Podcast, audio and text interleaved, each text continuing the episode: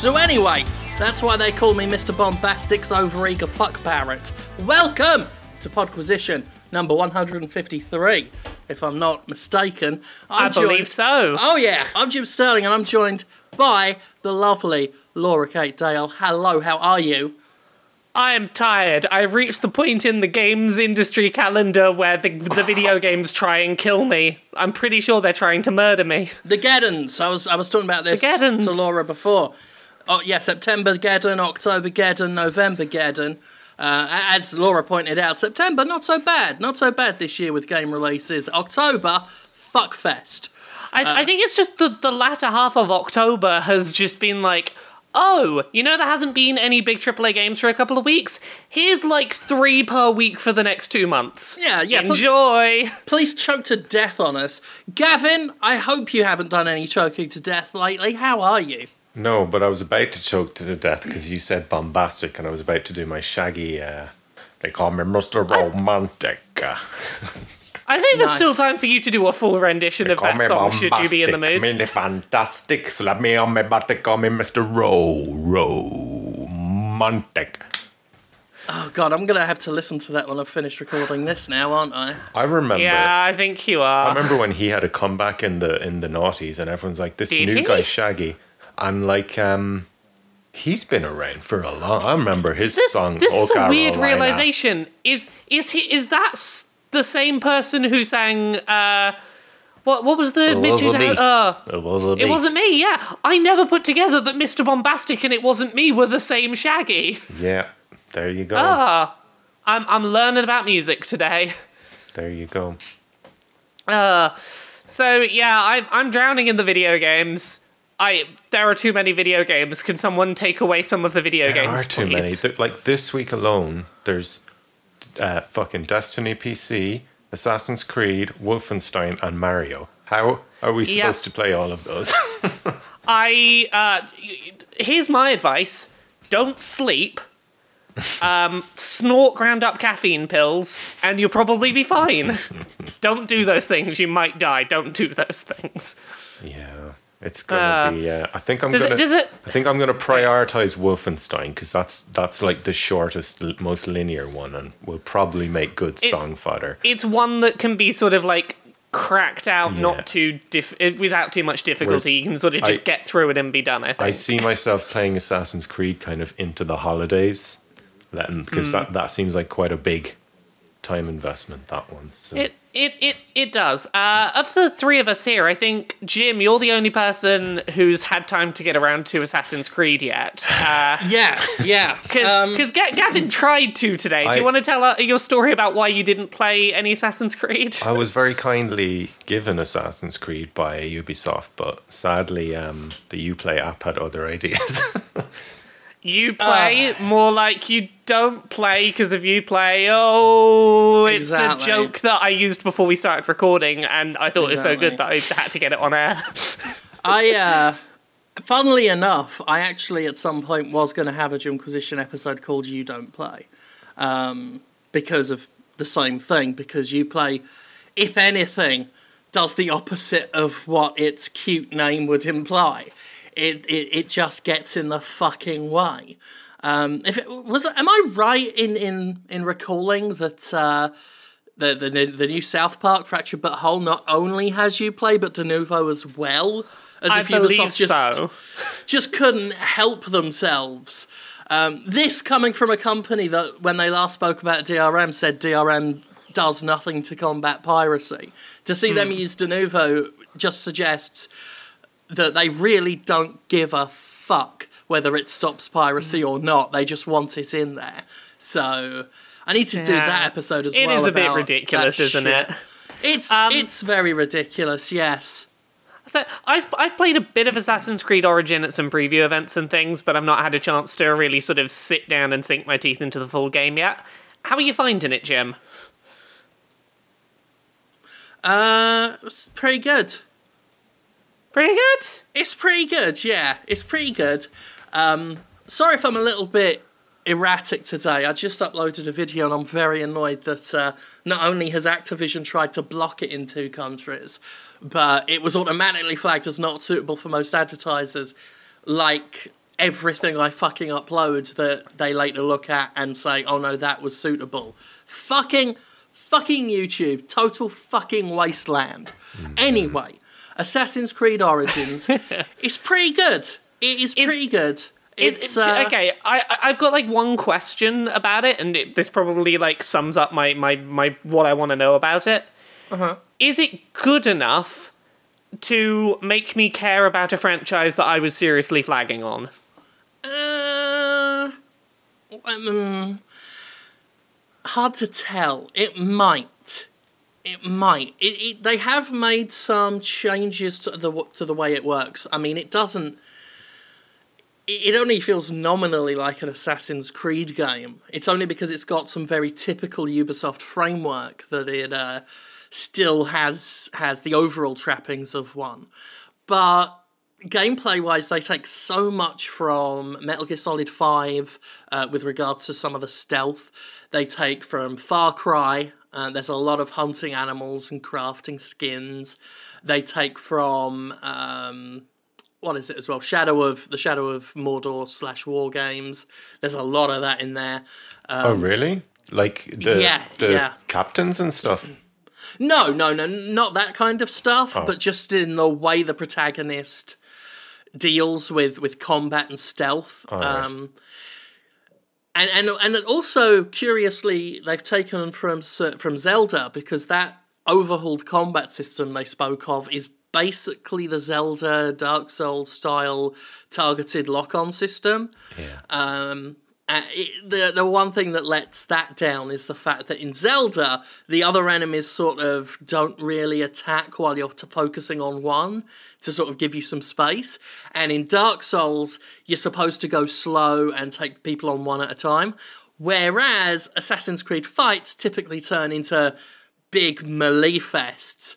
And there, the targeted lock on system, while you've got people poking you in the ass from behind, tends to just make you give up and try and go hack and slash with it, like the other ones, except this time you're pressing R1 and R2 instead of square, you know? Um, but it still does give it this. I know, it, it does feel better. People who've seen my video on it, because I did a impressions yesterday for it, uh, they said that they think the combat looks like shit. Um, I've had fun with it, and I've found it more satisfactory um, than previous ones. And Does does it feel like it's benefited from that year off? only insofar as giving them a year off has uh, allowed them to look at other successful games to see what best to nick from them. Okay. Uh, in terms of having an extra year off for quality purposes, well, I invite you again to watch my Assassin's Creed Origins impressions and see what happens to the boats at the end. uh, it it is a glitchy fucking game. It ain't Assassin's Creed Unity bad, but it's still bad enough to where I'm like, this this shouldn't be acceptable. And it's like I get open worlds have bugs, but I just came off the back of Shadow of War, where I wasn't encountering, you know, frame rate drops to You know- less than ten frames per second because That's- a boat is spinning in midair. That's something I have to commend um, Zelda on. It's something I didn't think about much at the time while I was playing it, but compared to pretty much any other open world game, I don't recall encountering a single bug in my entire time. Ne- with, ne- with neither do I. Yeah. Um, I'm I'm aware that like if you specifically go seeking for it, there's one tiny bit of rock somewhere on the edge of the map that you can fall out the world technically, Yeah. but you would have to be very unlucky to find it. And cons- considering like- the size of that game, that is pretty impressive. What the hell are you talking about? That that game has bugs.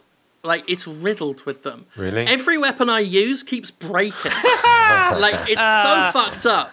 I was like, "Where's the punchline, Jim? It's coming. Where is it?" Uh, oh, You know me too well, but not well enough. That's how I keep surprising you, even when I'm predictable. That Doom that Doom game last year was full of bugs too. Like I, I couldn't find the reload button and I was stuck on sprint for the whole game. What the hell? Where was my cover system? yeah, for my God's health sake? my health didn't regenerate when I got shot. Weird. What the fuck? Oh, God, Weird. I fucking love that Doom. I fucking love that Doom game. It's good. Um, It's and I'm looking good- forward to Wolfenstein. Yeah. Uh, it still boggles my mind that they're releasing it on the same day. Like, why on a Friday? I'd rather have competed with Origins. If I were Well- to go up against, you know, either one, especially with how well Wolfenstein has been like playing social media like a beautiful fiddle. Um, all social media is going to want to talk about is Mario. So it's like it just seems odd that they'd have. I don't think as many people will care It- about You know- Origins as they will Ha- having Wolfenstein. having played like bits of Wolfenstein, but having played a lot of Mario, like I think they're gonna struggle to get people talking about them when Mario comes out. Because oh damn that Mario! I don't know. Yeah, I mean, that's the thing thing. is though. Mario and Nintendo's a very um, particular audience, and like, I think it's easy for us to get the wrong idea with like because everyone we follow on social media is like uh, talking about this games industry stuff. There's a lot of people who have all the consoles. Not one single person I know even has a Switch, let alone is talking about Mario. Do you know? Oh, I'm, I'm talking about point. in real life. So, It's- and and it's these are point, people who but will I- play the more AAA games Yeah. on P- Xbox and I don't know. It, it's a fair point, but I think as soon as you say there's an amazing new Mario game that everyone's talking about, people who vaguely look at video games will go, "Oh, Mario's good. What's Yeah. this about Mario?" Yeah, no, I'm, I, and I, and I do think it's a shame that like all three of those games, because they're all out on the same day, are probably going to suffer because of each other. You know, Yeah, I. No one is. No one benefits from a cramped release schedule like this, particularly when the games releasing are all going to be pretty sizable. So Yeah. Well, I mean, this is another thing about that argument of, you know, games never raise their prices beyond $60. It's like, yeah, that's true, but, you know, let's look at our disenfranchised millennials of today. Uh, 60 bucks is still a lot of money, and when you're releasing a lot of poten- a lot of games that might potentially appeal to multi- you know, to the same person uh, on the same day, 60 bucks becomes 120 bucks. Yeah. And then if there's more beyond that, like then it it the increase is is huge once you start adding just one game on top of the other. Um, so you know that's another reason why I think it was it was smart to never raise their prices, despite what they claim about you know oh put upon me. Um, because I mean, imagine if games were default more expensive now, and we have this these games jostling on the same day. Like that's when we'll start seeing some some real damaging lost sales. Uh, I I believe that uh, that's just a theory of mine. Um, but yeah, I mean, Gav, Gav also makes a very fair point. We can be very insular in our thinking. Uh, we're sort of nose deep in it. We we're all interested in Mario and Wolfenstein as potential things, and you and I, And that- especially Laura, you know, we look to cover them at the same time. So that's not to say that my point is not that um, they won't sell as well. My point is that I I think the crossover audience for them may not be that big. That was what the point I was trying to make. quite possibly, yeah. So, uh, so yeah, So, so yeah, yeah. I'm looking forward to Wolfenstein though. I, uh, I, I'm like I say, like a, a game coming out from a AAA developer with a, a linear progressive, progressive. Um, sorry, I can't speak today. A linear progression story. And no, no multiplayer. They recently said because they didn't want to take stuff away from the story, especially at this time where people are like, singing the doom of Valeria about uh, uh, the future of single player games, which that doom has been spakened of for years and years and years. Uh, I don't think there's much truth to it. I do think they are being, you know, decimated. I don't think they're being killed. But that's another topic for another time. Um, but it is good to see that, and that's something I want to keep supporting. Yeah, The same goes for Mario as well. Like ag- again, another game that is not there just to fleece you with gambling, um, and and has all these extra additions and bonus shit. Um, speaking of which, I think I said last week, like you know, I'm happily paying the eighty for Wolfenstein for the the deluxe edition because it doesn't have all the other bullshit. Like I'll, I I will accept games are expensive to make and haven't raised their prices if a company accepts that putting gambling shit in their games isn't fucking on. And that's where we are with Wolfenstein 2. So I'm like, yeah, I will I will get the deluxe version of that. Um, and so so yeah, Friday is going to be a, a, big day, obviously. Yeah. Um, well, while we're on the Friday games, is now a good time for me to get out the way my Friday game that I've been sinking my teeth into. Uh, I don't see why that would be a problem from my end. Let's go with it then. So, uh, by the time that this podcast goes up, the review embargo for Mario Odyssey will have lifted, and I have put God knows how many hours into that game. It is fucking huge. Um, An- another life eater. Oh no! it is another life eater. It's it's much bigger than I was expecting. Oh, man. so, how, how do I put this?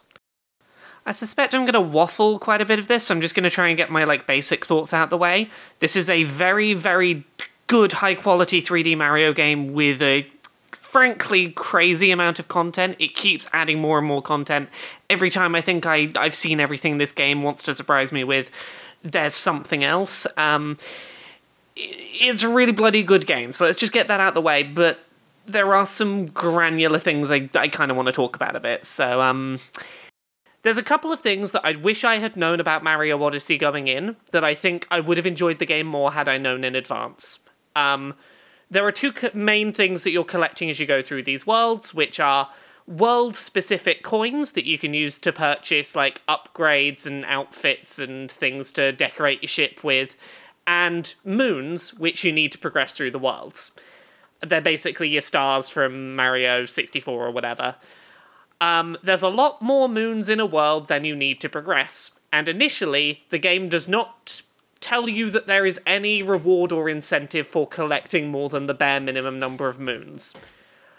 Eventually, there is some benefit to doing that, but the game does not signpost that early on, and that initially led to me being slightly like, uh, do I really need to keep scouring for more moons in each world? So that's a thing I just want to say to people is the total number of moons you find in Mario Odyssey will be counting towards something. I feel like that's a thing that I wish I'd known because it at one point did give me some like eh, iffy feelings about the way it was paced. But overall, that that sounds to me a bit Yeah. like that Prince of Persia game from uh, was it two thousand seven or whatever, where you had to collect the, the, the light balls to to continue. yeah, it, kind of in the it's it's one of those things that. I, I don't want this to sound like I don't enjoy the moment to moment gameplay in Mario Odyssey. It's just that there was a point in the game where I didn't know why. Like, I wasn't being signposted that there was any reason for me to be completionist about it. Um, but putting that aside, Mario Odyssey is a huge game that has learnt a lot from Breath of the Wild, and I'm not talking about weapon durability. Um, it's it's not we're not doing that, but where Breath of the Wild was seemingly Nintendo trying to reinvent Zelda as a big open world sandbox where the whole idea was you can just kind of go go interact with anything that seems interesting to you and you'll probably find something to do. But it was a very big sprawling space in which to do that. Um, there was a lot of like scenery in between the things to do Mario Odyssey feels like they took that kind of level design philosophy and just squashed it down into much more densely packed toy boxes, essentially. Where the mentality seems to be very much the same for a lot of these things, which is like interact with anything that looks interesting or looks a bit out of the ordinary, and you'll probably find a way to to be rewarded for it. Uh, there are, there's a boss fight over there, but you don't have to go do it at any point. You can go do it whenever you want, either like straight away or right at the end. Here's a bunch of optional uh, challenges that. Uh, a lot of the challenges I came across in Odyssey were very similar to. structurally similar to Shrines in Breath of the Wild, in that each one had a base objective you had to get to, but also something bonus to get along the way if you wanted to prove that you were particularly good. Uh, in Breath of the Wild, it being like the the optional treasure chests you could find in every shrine. Here, there's a second moon, which is, oh, if you want to do the hard version of this challenge, there's a bonus reward for it.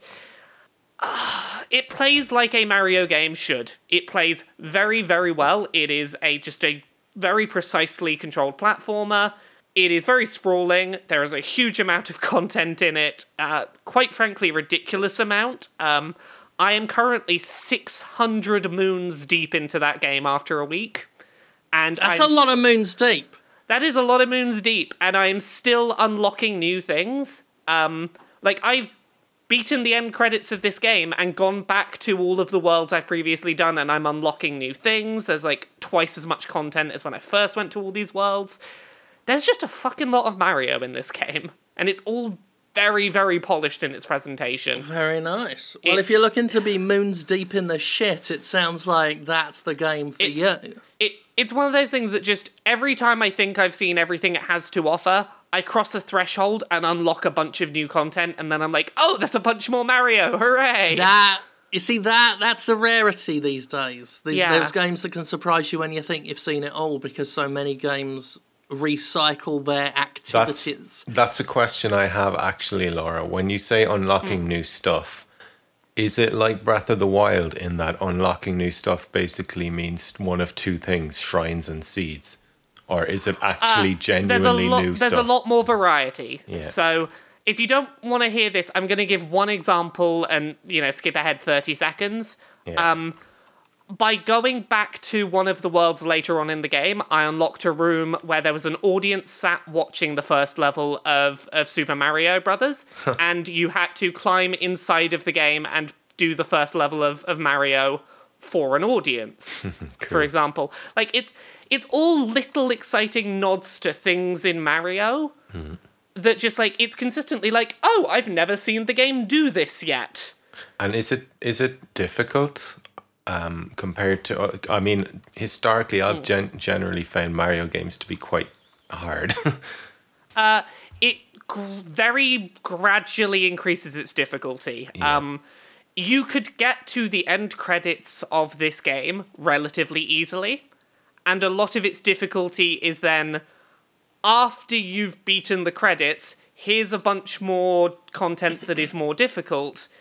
If you want to play more difficult Mario, this is for you to keep going. cool. Following on from that question, and Hmm. I don't know if you can answer it because maybe you, um, you know, maybe you didn't die enough to see. But is there something akin to the the ever controversial silver Tanuki suit? Like when you die enough times, a thing will Um, spawn that'll let you get through the thing. There is not one for dying too many times. The solution they have is if you go into the options menu, there is something called assist mode. You can opt to turn it on, and what it will do is paint arrows on the floor showing you, like, this is the route to progression in this open world level. and if you fall down a hole, it will bubble you and put you back where you fell from. Oh, And this that's- is an Okay. op- That it's an optional lovely. mode in the options. Like if you are getting stuck, you can turn it on for a minute and then turn it back off. that sounds It lovely. won't it won't go you died too many times, do you want to use it? It just is an option in the options menu only if you go seek it. I love that they're putting in these options for like filthy casuals like me. Royston! Royston, you won't believe what I just heard! the filthy casuals have taken another Mario game from me, an adult! There's there's no punishment for using that that assist mode. It doesn't um it doesn't in any way show up on the game like, oh, you got this star, but you only got it because you had this mode turned on. Oh just- no! They ch- people should be made to feel They bad, should be made to especially if stand they're in a children corner or they have shame. disabilities. Yeah. No, it's Yeah. like if you if you need it, it's there, but it's never pushed on It should. you. It should. Your it, your I don't- profile picture on the Switch should then turn into a, a bucket, a shame bucket on your head. yeah, but like That's serious- cool. That that is cool. is like just- I've always said, like I, I wouldn't turn that stuff on. You know, if I felt it was ruining the game experience for me, I do not see it being. You know, I didn't turn on zero difficulty. here's the thing. You know, zero whatever it was in Star mm. Fox. Here, here's the thing, right? If you've been enjoying the game for like 20 hours or so, you're really loving it. You get to one part you're really fucking stuck on, and mm. it's pissing you off to the point where you want to quit. Then that's a perfect option. You know what I mean? It's like, Well, I yeah, mean, yeah. let's just get Well, through this and then yeah. get back to enjoying it. I don't You know, see how people anyone has a problem with this Hmm. allowing yeah, people to have people more fun. Some people might feel personally ashamed to do that. And you know Yeah. what? Fine. Like, if you've got a personal pride where you want to get through that, that's fine. Other people do not put that much personal pride in their gaming accomplishments. Hmm. That's not to say that's better or worse. It's just that's not their priority. Yeah, if Your you- priority is different, and the game still tailors to you by not having it switched on at default, by not telling you to switch it on, by letting you, you know, never have to switch it on. yeah. Hmm. So yeah, like I know I've sort of rambled about this game. Like I'm still trying to put my thoughts together. Like, but at the time that this is being we're recording this, I've not sat down to write my thoughts formally down. But honestly, it is just an awful lot of Mario that consistently stays surprising and interesting beyond its end credits. It scales up its difficulty really nicely so that you can see the end credits and then keep going if you want more of a challenge. It's it's just really consistently surprising and full of a ridiculous amount of content. I have put 60 hours into it in a week and I still am like I feel like I've not seen everything. Like I I'm still finding new things unexpected that I've just run past and not noticed re- there was content there. I remember when you'd finish a Mario game, like Mario 3 would take like, Hmm. what, three hours to finish? And it felt like an eternity. Yeah, like a, a very minor example. Somewhere in Mario Odyssey, I found a bench, and there was just a man sat on the bench, and I sat down next to him, and he turned around and said, "No one ever stops to sit next to me. How are you doing?" And we had a conversation, and he like rewarded me for it because like I'd been playing sixty hours running around this game, like ah, I gotta go find the things. Never thought to just have a sit down next to a businessman. Like, there's just And that's probably the kind of Ah. stuff they count on is is for you to feel like you've tried everything and then call out the fact that like I, I just love the touch of him saying no one ever talks to me because that is probably exactly how people will feel like if they've gone through the game so much and passed by this fella and just never thought to to encounter him and talk to him Yeah, it's it's just consistently packed with so much stuff that I'm shocked I keep running past things. So mm, Then you a, that's force a good your Mario hand. game. You force your hat on the friendly man's head while he's begging you not to. No! Don't put that on me! No! Ah! I'm losing my self will! Ah! Yeah, who Lord, am did you- I? Did you enslave the friendly businessman after your Uh, nice chat? not that friendly businessman, but I did enslave a friendly businessman. Um, if if you want to go read a really stupid thing I wrote, by the time this goes up, there should be an article on Kotaku.co.uk entitled something like "Normal Man Rio." About basically like I took control of a general human man in Mario Odyssey and ruined his life, and I did a bunch of photos for that. So go go read my stupid shit post about Mario. I had fun writing it. I love At any when um, time. sorry, I love when games anticipate you doing stupid shit and acknowledge that you've done it. Like at the start, do you remember that game Red Faction Guerrilla? Like in the first level is an escort mission with your brother, and if you just turn straight around at the beginning and kill them, it just goes, "What the fuck? You killed your brother." Yeah, I like it when games do that. Like it's it's one of those things where it's sometimes I will test a a, a, a game by by saying like if if they have a reaction to this ridiculous thing I'm about to do, they are officially geniuses. Hmm. And the moments when it pulled when it's pulled off, it's I mean EYE Divine Cybermancy is one of my favorites for that, where it's just it'll react to all sorts of weird shit you do. Un- Uncharted Um, games are very good for that as well. Like, you, Yeah, they like- they know all the little spots that you're going to get curious and wander into, and they'll acknowledge it with some Yeah. some kind of Yeah. dialogue. Thi- this, the polar opposite is those games that have like divergent paths and when Oh, you go yeah. down them there's nothing there like Destiny. Knack, Knack had some of that and Cough, yeah cough, Destiny, had Destiny. enough of that like don't don't give me a divergent path if, if path if there's nothing at the fucking end yeah. of it Thi- that that if there's one Destiny thing I goes- can. s- Sorry, Oh. Laura, you go ahead. Uh, Yeah, I think like if there's one thing I can say about Mario is it does reward going and looking behind that curtain and just being like, I, I wonder if, and like those all those I wonder if moments do seem to get rewarded. aren't enough games like that anymore. Mm. Not at the moment. Too many of them just, again, like with Assassin's Creed Yeah. Origins, it's, you know, they tell you where the shit is on the map because it's not about the discovery of things, it's about just going and doing the activities. Oh, also you can dress Mario uh, Mario up in Princess Peach's wedding dress, and it is the best way to play that game. Brilliant. Gav, you've played a couple of games this week. I did. Do you want to talk about either Player Unknown's Battlegrounds or Destiny on PC? Yeah. Well, Player Unknown's Battlegrounds was something I didn't think I'd enjoy at all because it's purely competitive. However, I jumped into it expecting the worst and came second place in my first ever game.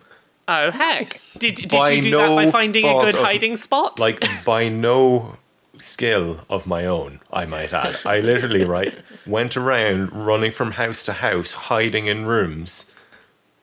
And before I knew it, there were like two players left.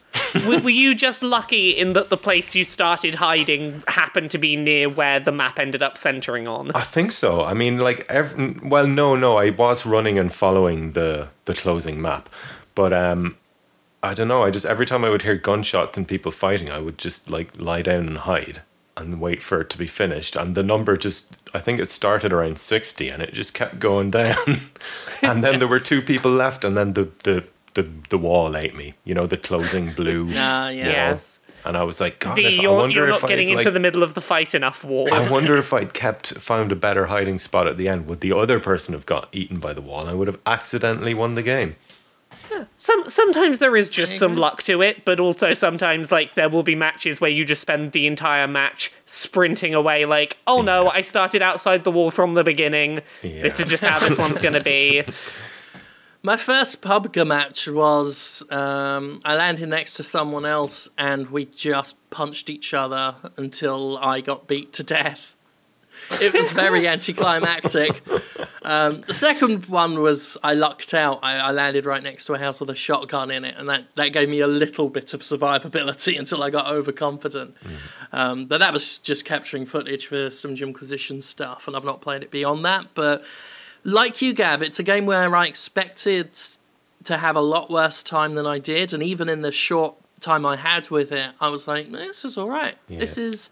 I, I This can is see why playable. a lot of people quite like it. As as those kind of um, I won't say. I, I suppose Arma st- Arma's like DayZ style big kind of indie games go. Um, I was surprised at how well it, it felt mechanically as well because they tend to be quite janky, and this one kind of it, it did have a bit of indie jank to it, but like that's not really a fair way of describing indie jank because lots of indie games aren't janky. What's what's what's the word I'm looking for here? Help me out. It felt less janky than Um, other similar games like DayZ and, and Yeah, It felt more yeah. polished than Yeah, yeah. you know. The controls felt very natural. And you can use a controller, which really surprised me because I was going in, I was like, this is going to be super hardcore game now. I know, like, I'm probably going to have to just suck it up and use my mouse and keyboard. But no, it let me use a controller, which was which was really nice. It is it is a surprisingly like accessible game for something that from the outside seems like it would be the most like it seems like it would have the kind of audience that would push you away from it the second Yeah. you tried to start playing. Yeah. And it's Well, it- surprisingly that, not like that, that. it does have because all I could hear was screaming in Russian anytime I heard anything through, and it was all. I Okay. don't Oh know yeah, why you want they to do mute this. the whole thing, but you But- Yeah, mute in. the it whole was, thing. It was all panned into my right headphone, all the screaming in Russian. I don't know why the game does that, but it was very distracting, so I just like mute everyone. Maybe it wants to give you like the Donald Trump experience of just having like Having Russians someone whispering in constantly your ear. screaming at you in Russian in your earpiece. I apologise for bringing politics into video games. Oh, Oh, he ju- can go. Fu- he he had to go at Ireland the other day, so he can go fuck himself. This fucking orange gobshite. so- Yes, I yeah. mean I, I concur, but um, other video game things. Uh, I, played, also I tried to play a game called Elex and it was shit. That's all I got to say about that. uh, sh- Ah, no yeah. specifics on how shit it is or why it's shit. just, just a. I mean, It's it's, just a speaking of people who did- jank. techno man. Yeah, I mean, it's it's from the Technomancer people, Piranha Bytes, all that kind of thing. Yeah. and it's just another one of those. That's that's It- that it's one's by one uh. THQ Nordic are handling that, aren't they? Yeah. Uh, yes, I think. yes. So I do have a very quick THQ Nordic story of today. Uh, they very stealthily announced that The Blob is getting a port to PS4 and Xbox One in like three weeks, and the, they put a trailer up. It looks like it performs worse than the Wii version in terms of frame rate dips. So it's three Brilliant. weeks from launch, and that's the trailer they show. I'm not holding my breath for that one, THQ Nordic. That's like a Steam Greenlight trailer submission rookie mistake. Like you don't upload a trailer if you if, if you can't make the frame rate look good. Yeah. Yeah, it is. Wow, a I'm bit- gonna have to check that out. I Um, might it's, even it's do a bit video on that. ridiculous. Um, On the topic of Ye- frame rates, yes. holy shit, finally getting to play Destiny on PC is a Now, wondrous, joyful experience. To experience. specify, this is Destiny 2, isn't it? Yeah. Destiny 1 never came to Like- PC, is that right? It didn't No. And Okay, right, okay. Because uh, you it- keep typing Destiny in chats, and I'm like, I think you mean Destiny, 2, Destiny 2. but I don't know Destiny enough to, to be certain. And I'll be really quick because I know people are probably sick of hearing about this game now. But if you liked it on console, get the PC version if you can because it's absolutely the best version of the game. It runs beautifully and the mechanics in Destiny are so good, the shooting, and now that you can have that at a higher frame rate, just makes it feel even better. And uh, and it looks better too. Like the headshots and stuff now give you like fucking neon parties. It's it's amazing. Get it if you know if you like that kind of thing just be warned the end game is probably going to be just as much of a grind but you'll get your awesome 20 hours or so Nice. Yeah. Uh, I think the only other thing I have that I've been playing that's maybe worth talking about is, um, uh, you know, for a while we've known that there's an Animal Crossing game coming to mobile. Uh, yes. It it's it finally has a date now. It's coming to most places in the world at the end of November. Uh, but if you if you live in Australia, you can currently get the game. And oh, what a weird coincidence that I just so happened to have on this very busy work week flown out to Australia, and as such, I have downloaded the game definitely How while in. Australia. Um, so I've been playing. Uh, let me double check what the subtitle on it is. Uh, Animal Crossing Pocket Camp. Oh, and by the way, just to like to prove that you've been to Australia, I have noticed, and I think the listeners will as well, that you sound this week like you've been near some kangaroos. Yeah, you can hear the spring in my voice. Exactly. It's it's evidence enough for any kind of court of law. Not Um, a court in the land would convict you of a damn damn thing. So how is the game? How is the game? So. Here's, here's the thing. It's surprisingly closer to it, it's closer to a core Animal Crossing experience than I would have expected. I was fully expecting this to be some kind of happy home designer spin-off. Um, A lot of the core mechanics are still here. Um, instead of running a town as the mayor, you are running the uh, you are running a set of campsites as a campsite manager. So rather than one large environment, you have lots of smaller environments to to manage. Uh, a lot of the core things are still in there. It's do your daily thing of go pick the fruit off the trees, go fishing, go do this, that, and the other. The difference is is that rather than selling those resources for money and using that money to do things, you are directly collecting and trading resources to build up these campsites. Uh, it does a couple of mobile game phone, uh, mobile phone game type things. Um, Well, that's why I'm not too surprised that a lot of core mechanics from Animal Crossing are in there. Because Yeah. a lot of them do seem like ready built for that. Like, Yeah. if this was in the hands of Warner Brothers, there'd already have been prize crates in Animal Crossing So by now. There's nothing like prize crates or anything. So here's the two Yeah. main things. Uh, every so often, when you've played X amount of the game, it will basically be like, oh, to travel over to this other bit of the campsite, that's going to take you X amount of real world time, so you, you, you're just going to have to wait. Oh, one Uh, of those free to wait games. It's a little bit of free to wait going on, and the other thing is they do have a currency that can be earned in game, but you can also purchase it yourself to speed up building things in your campsite. So those are the two things. And here's here's what I'll say. this- let me say my piece, Gav. So, uh, like, no, none of these things are good. I would ideally have rather just paid some money to not have these be in the game. But if there's any game that I think can get away with it, it's kind of Animal Crossing, in that Animal Crossing, just like the main games you spend money for anyway, they encourage you not you- like you can't just keep playing it all day because eventually you will have run out of things to do in your cycle. So it does somewhat require you to play for a bit and then stop till tomorrow. Laura, And yeah, Laura, did you hear my announcement about my next song? How it's going to have like a long, long, long Kenny G sax solo in the middle, and you can buy buy like loot crates to skip it.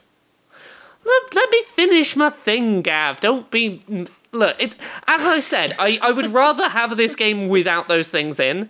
But like, here's here's the other thing that you know. After a day or so with it, I'm I'm currently feeling like half the point of Animal Crossing is that you do everything at a very leisurely pace. You do a little bit here, a little bit there, come back to it tomorrow, do a little bit here, a little bit there.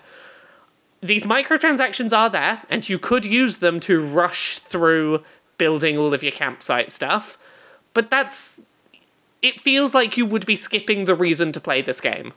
Because the mhm. whole point of something like this is to take your time slowly collecting resources yourself and feeling like, yeah, I mm-hmm. did this a little bit by little bit. I built my campsite and I built this with my own hands.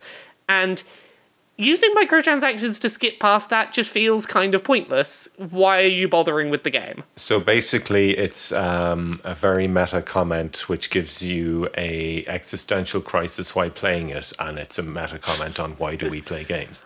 I'm, I'm not saying it's a meta comment on anything. I'm just saying if there is a game that can get away with this model and it doesn't feel ridiculously detached from Yeah. the core series, I think this is it. I would rather this wasn't in there, but I can totally see myself like dipping into this for 10 15 minutes a day just you know, managing my farm site, uh, my, my campsite, seeing who's there today, doing my decorating, decorate my camper van, jump back out, jump back in tomorrow. Can you imagine, guys, Yeah. if um, if this kind of loot box microtransaction stuff had been around when World of Warcraft was first starting out, and people had to grind up to what was it, sixty was the level cap in that game, or can you imagine? oh, it would have.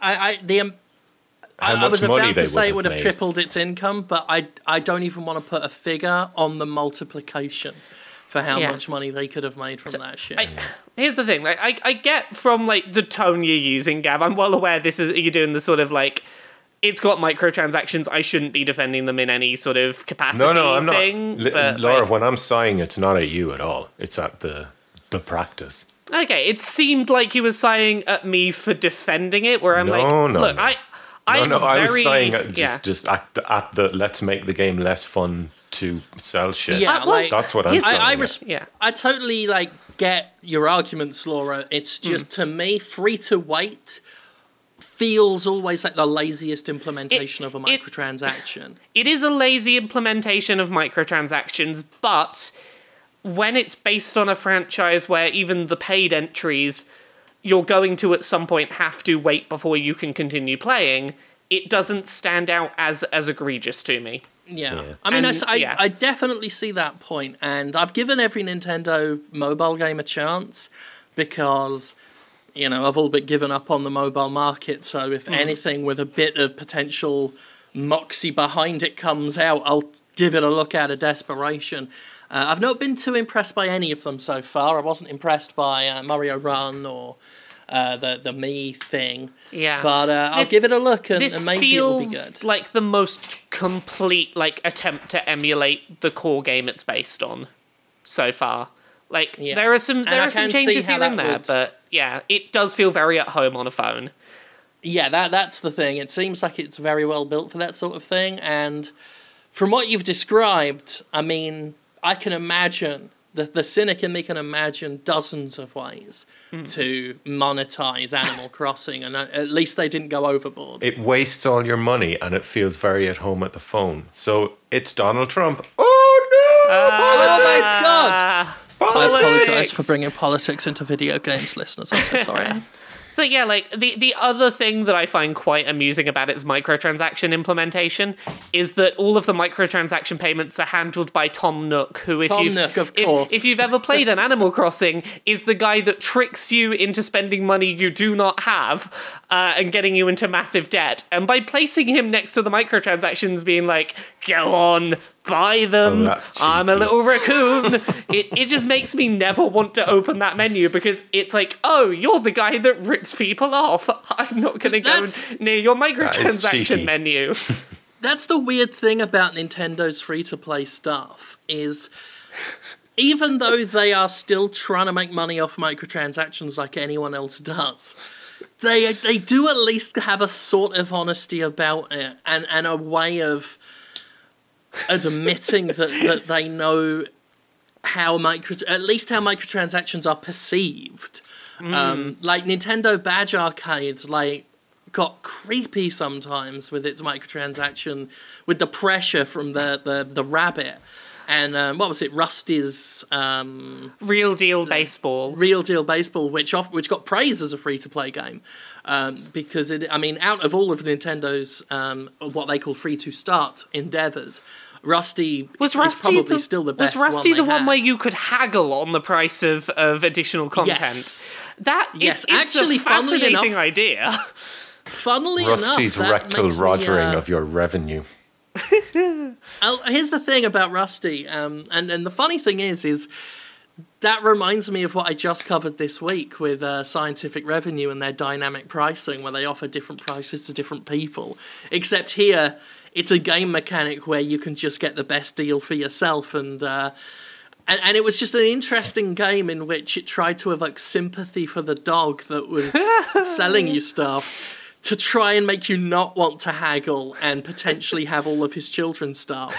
and and yet, I mean, the game received wide praise because It- it was unlike a lot of transparent about it, microtransaction though. games. Like, Well, yeah, not only that, but but there was almost a Zen pinball style format to it where you weren't paying microtransactions for like bits of shit that the developer like flicked off their asshole. You are buying actual game like like games to plug into the, the, the core of it. In the same way that with Zen Pinball, you download it, but then you separately buy table tables in the packs and build out the kind of game you want. I don't hmm. mind a game like that. Like, if it's free to play to begin with, I don't mind that. Uh, that's fine. You know, I've got a problem when a $60 game like the first Star Wars Battlefront does it, when it comes out with a shell of a game and expects you to pay for the season pass to finish it.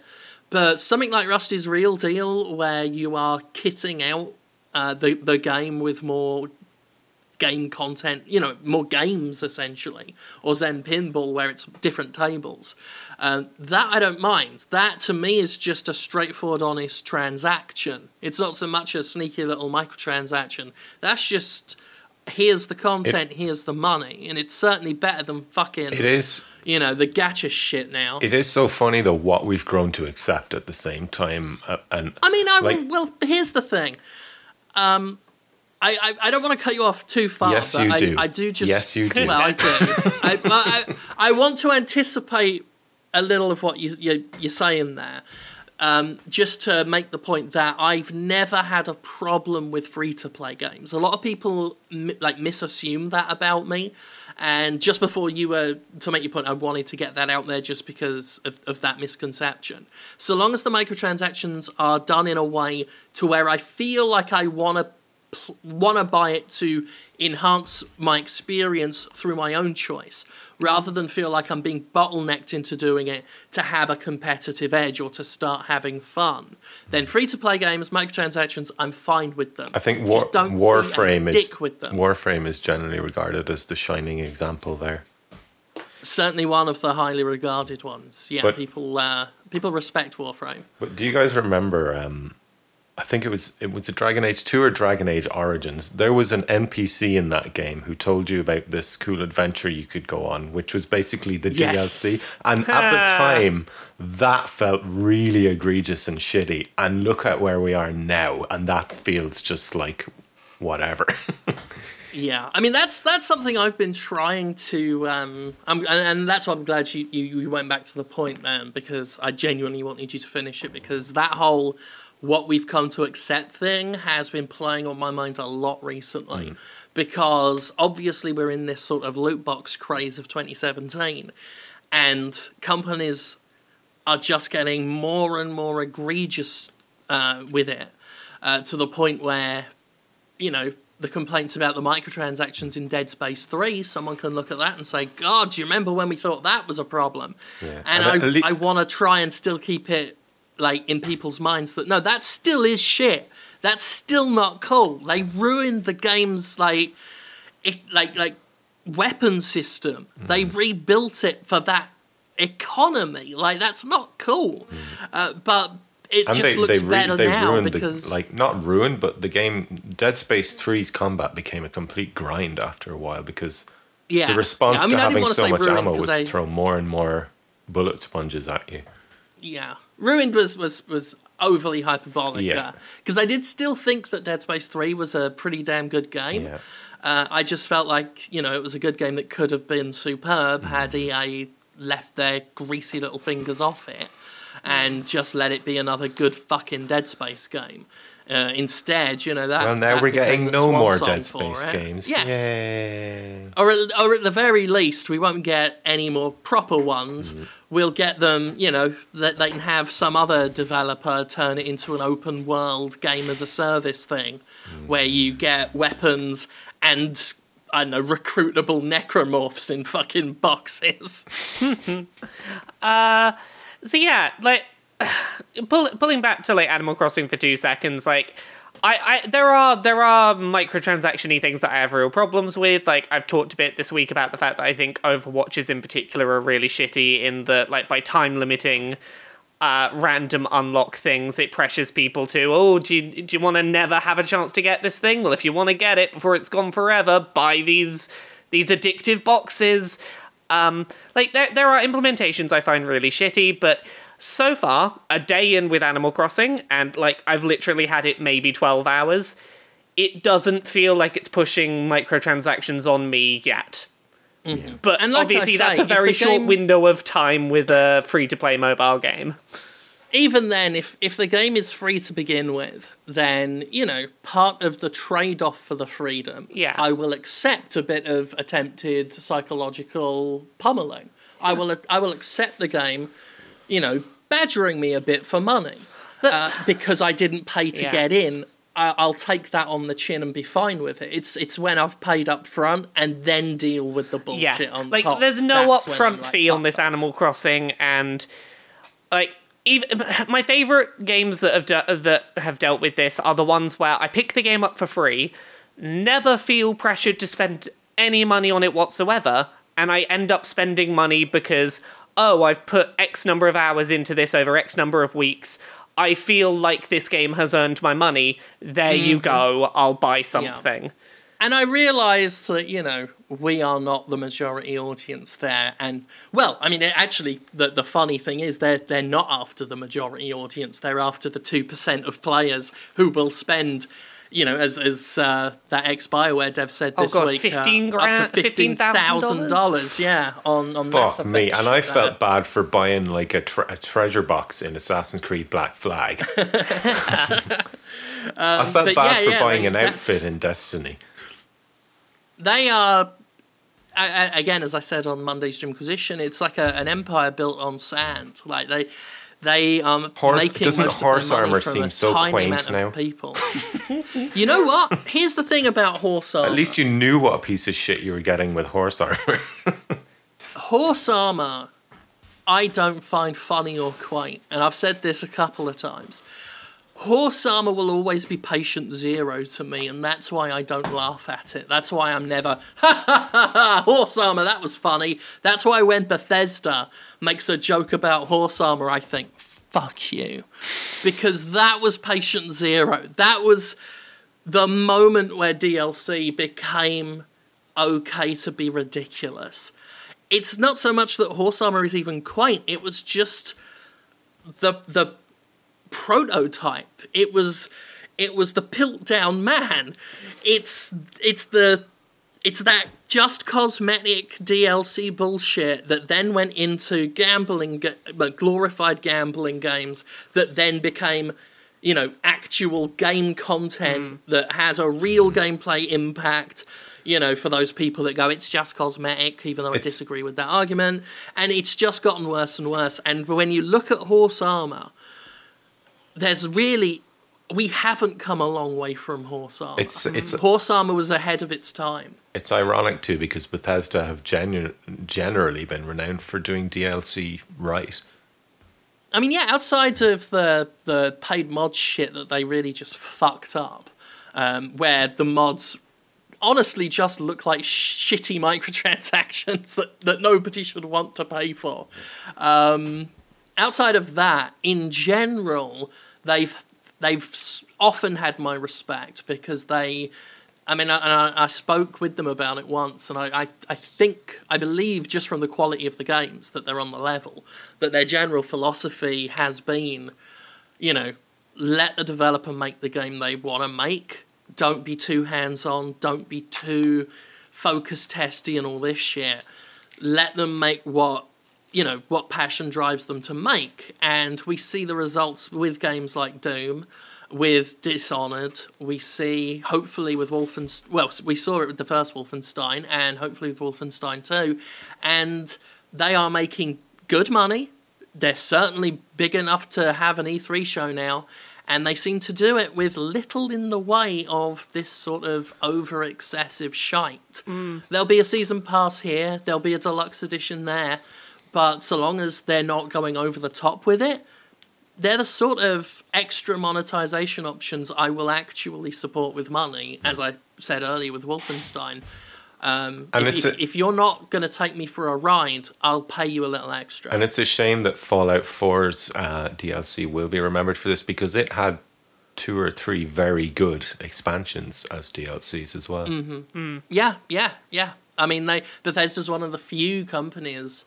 Um, you know, obviously CDPR is another one, but uh, one of the few companies that recalls what a real expansion is and means. You know, Yeah. um, you, know, you look at these expansion passes now, and it's just like a couple of extra missions, or you look at um, you know what most DLC has become, which is just tat and shite, and and then very few want to want to produce its own carefully crafted downloadable content anymore.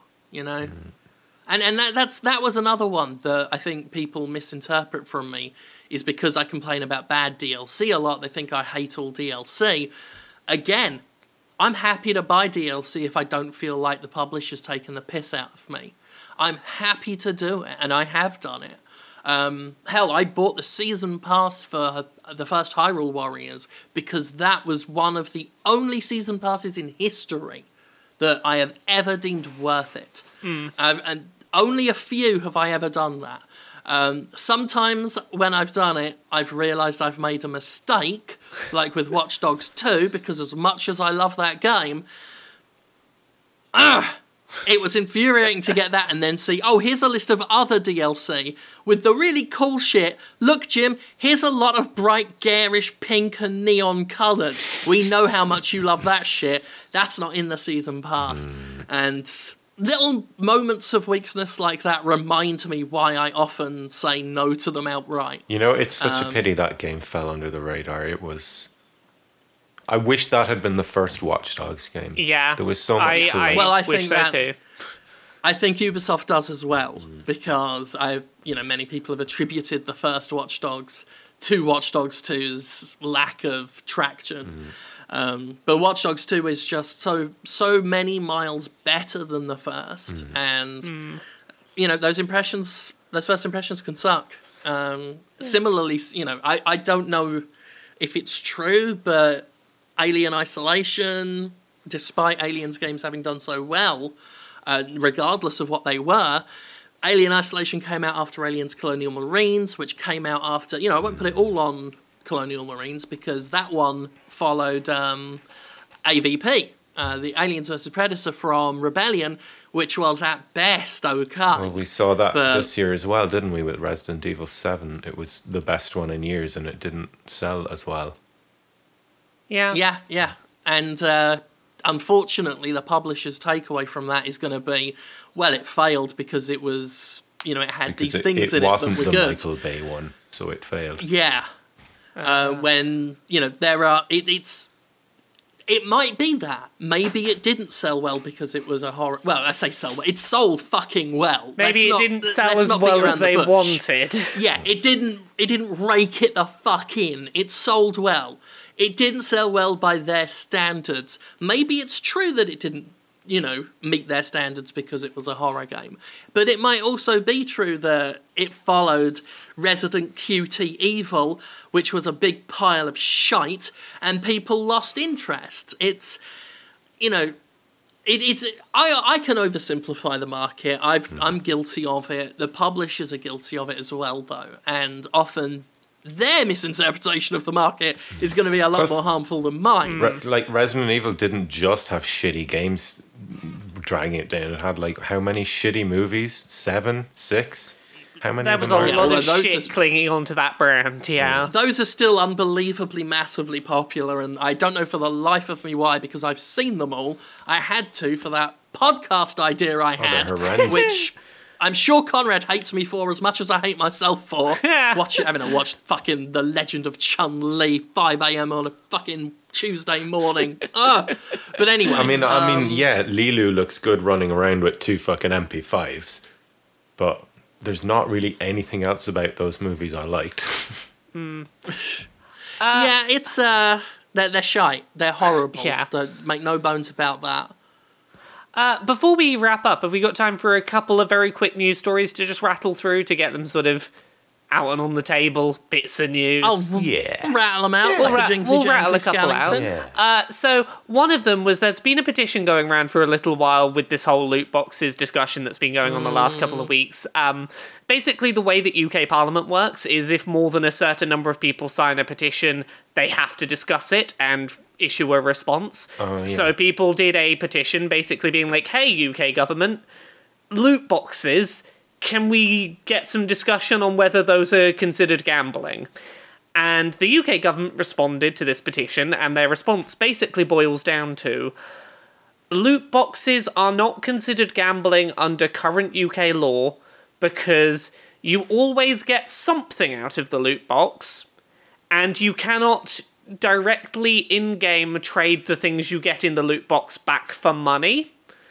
So you are not inherently gambling with a potential to earn or lose money, and there's no option in which you open a loot box and get nothing.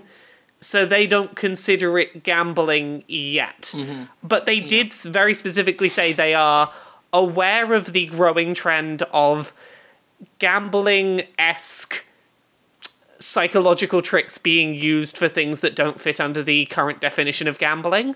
And they are watching out for any future egregious examples that might require There we go. changing Feels- that definition. Yeah, it feels That's like what some new saying. laws need to be made here. Yeah, Yeah. It, it basically sounds like the UK government is apparently surprisingly aware of how loot boxes work and are keeping an eye on them for like the example that steps over the line and gets loot boxes regulated. This is what I've said in a couple of Jimquisitions now, and funnily enough, I said it in that video that Activision's tried to block in two countries this morning.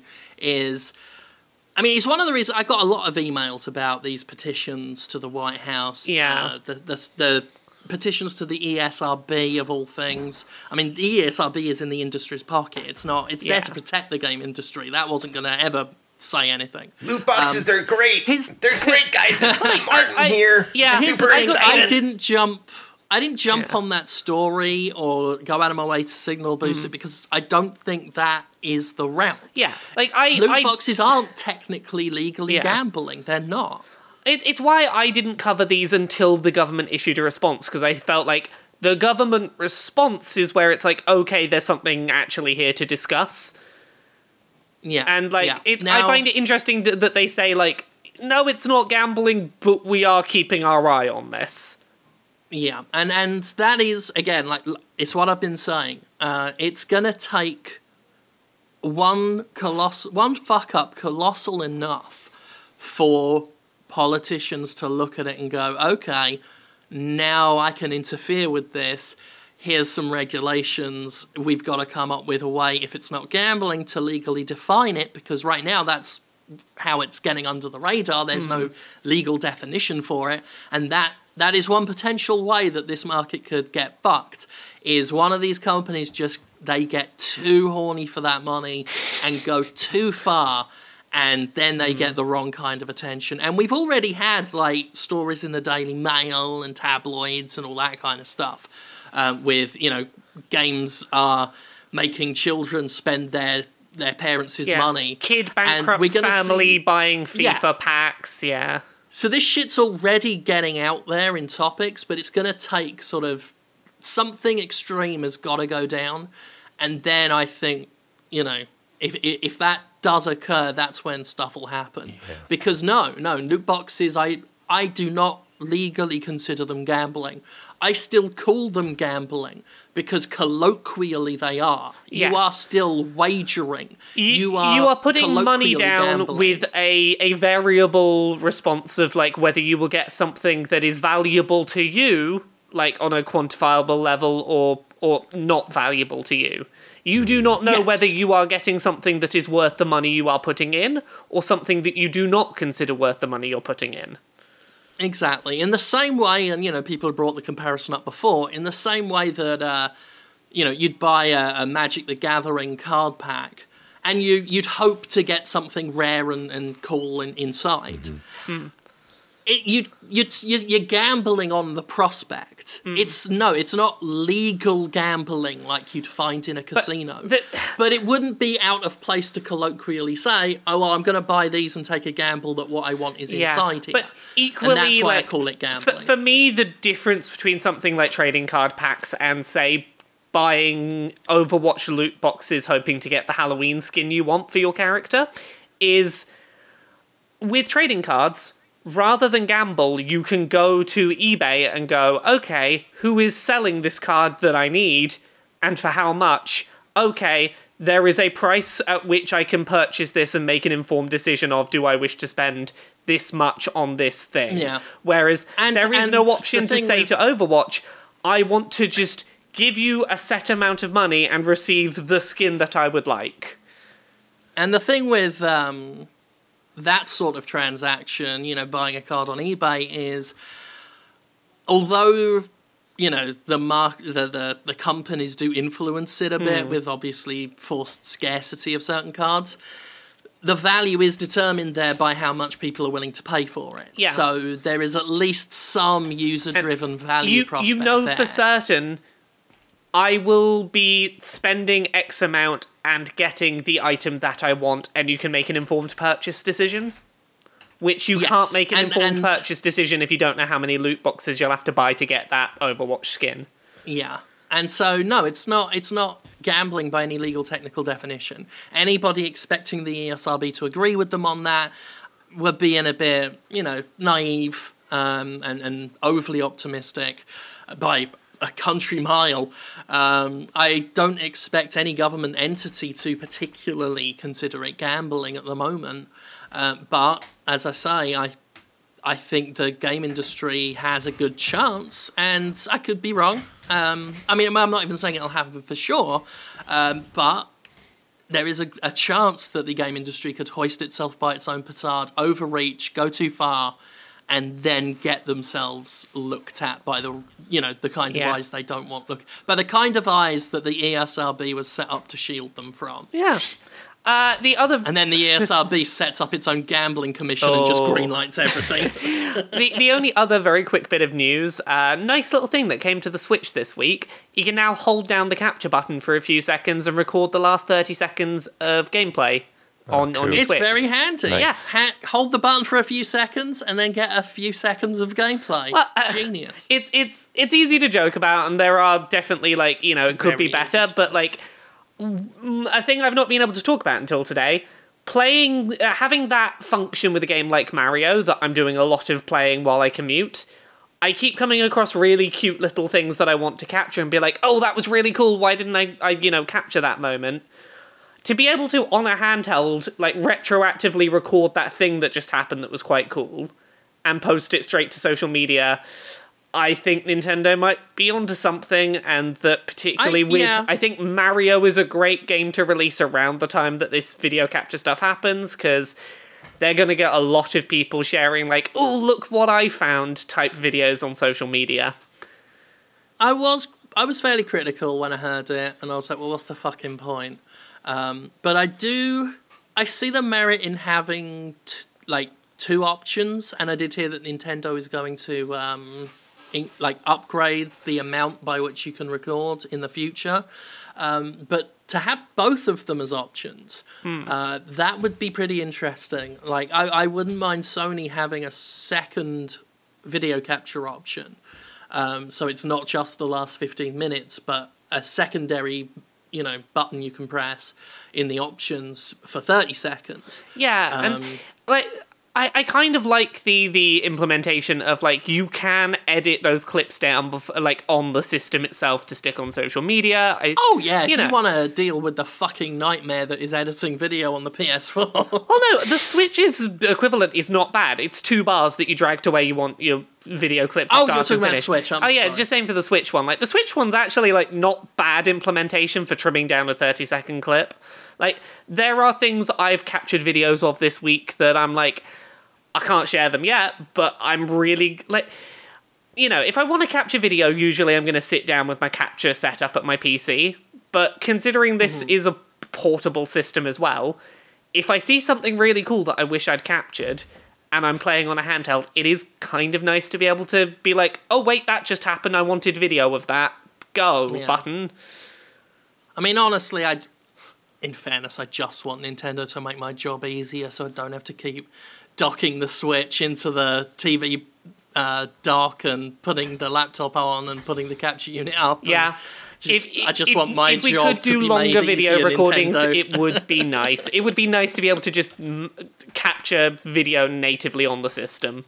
Yeah. Although I did buy my new lappy in time for uh, Mario so that I could start getting my Switch footage captured again because uh, that's why I've been unable to get footage of Golf Story and uh, some other stuff I want to get videos of because my laptop broke for just existing. um, but I'll get to try out how the new lappy works with footage capturing and everything with Mario Odyssey, so that'd be cool. Ooh. And with that, is that a good place just to wrap up? I reckon we've probably got through I'm- everything, I think. I'm splendidly happy with uh, giving us a stop here. Uh, yeah, yeah, sounds good to me. Laura, how can people find your work on the internet? Uh, me, you can find me, Laura K Buzz, pretty much everywhere. Laura K Buzz on Twitter, YouTube, any kind of place that has usernames. I'm probably Laura K Buzz. Uh, other than that, you can find me Monday to Friday, 9 to 5 at kotaku.co.uk. I've got a bunch of Mario coverage up uh, around the time that this podcast goes up. Uh, I wrote a thing about video game stuff that Sony came up with first, but other companies tend to get the credit for. Uh, yeah, just go go read my stuff on Kotaku. Okie dokie. And Gavin recently voted Ireland's sexiest man who has been near some guitars, Yes, indeed. which is the highest honour in the realm. It's the highest How honor can in, people- in, in our clans. How can people listen to your great music, The Miracle of Sound, on the internet? Miracle of Sound on YouTube, on Spotify, on iTunes. You can support me on Patreon to help me keep making music. And you can follow me on Twitter for my bad jokes. And lots of Yep, gifts. and that's all Lots Miracle of, gifts. Sound. Plenty of gifts and good Christmas cheer. Thank you all for listening. Thank you for continuing to support the Dream Jimquisition's endeavours, uh, especially recently, uh, where uh, the more we rattle cages, the more the more interesting things have gotten. And we'll see you next time. Bye. Bye. Bye.